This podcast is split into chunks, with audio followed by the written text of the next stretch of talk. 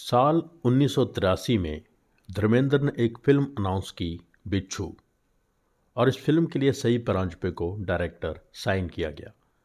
पूरी film industry इस odd combination पर हैरान थी कि इतने बड़े कमर्शियल फ़िल्म स्टार ने small budget art film director Sai Paranjpye को निर्देशक ले लिया है।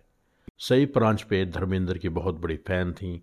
वो इस बात से खुशी से फूली नहीं समा रही थी कि वो धर्मेंद्र को डायरेक्ट करेंगी। धर्मेंद्र को सही की फ़िल्म स्पर्श और कथा बहुत पसंद आई थी। धर्मेंद्र ने बिच्छू नाम की हल्की फुल्की कॉमेडी फ़िल्म बनाने का फैसला किया। शबाना आजमी को हीरोइन फाइनल कर लिया। शूटिंग शुरू हो गई और कुछ दिन तक काम बहुत स्मूथली चलता रहा। धर्मेंद्र इसको बड़े कैनवस पर 70 एम mm में बनाना चाहते थे ताकि फ़िल्म के अच्छे दाम मिल सकें। लेकिन सही प्रांच ने धर्मेंद्र से कहा कि वो वैसे ही आर्टिस्टिक फ़िल्म बनाएँगी जैसी वो अब तक बनाती आई हैं। धर्मेंद्र भी मान गए। फ़िल्म की काफ़ी शूटिंग पूना में होनी थी। पूना में शूट करने के बाद वो लोग बॉम्बे लौट आए और स्टूडियो में शूटिंग शुरू कर दी। एक शॉट में धर्मेंद्र ने शबाना को फूलों का गुलदस्ता देना था।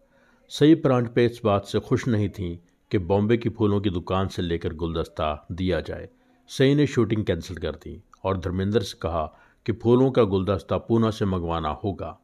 इस बात पर धर्मेंद्र हैरान हो गए और कहा कि पूना से फूलों का बुके आने में खर्चा बहुत हो जाएगा, जो कि पैसा वेस्ट करने वाली बात है। सही ने कहा कि फूल पूना से ही आएँगे तो बात ऑथेंटिक लगेगी, क्योंकि फ़िल्म की कहानी पूना की है। धर्मेंद्र ने सोचा ऐसे बेतुके लॉजिक देने वाली डायरेक्टर के साथ फ़िल्म बनाने का कोई फ़ायदा नहीं। धर्मेंद्र ने उस फ़िल्म का काम वहीं बंद कर दिया। बहुत साल बाद यह टाइटल गुड्डू धुनवा को दिया गया जिसने बॉबी देओल और रानी मुखर्जी को लीड कास्ट में लेकर फ़िल्म बिच्छू बनाई।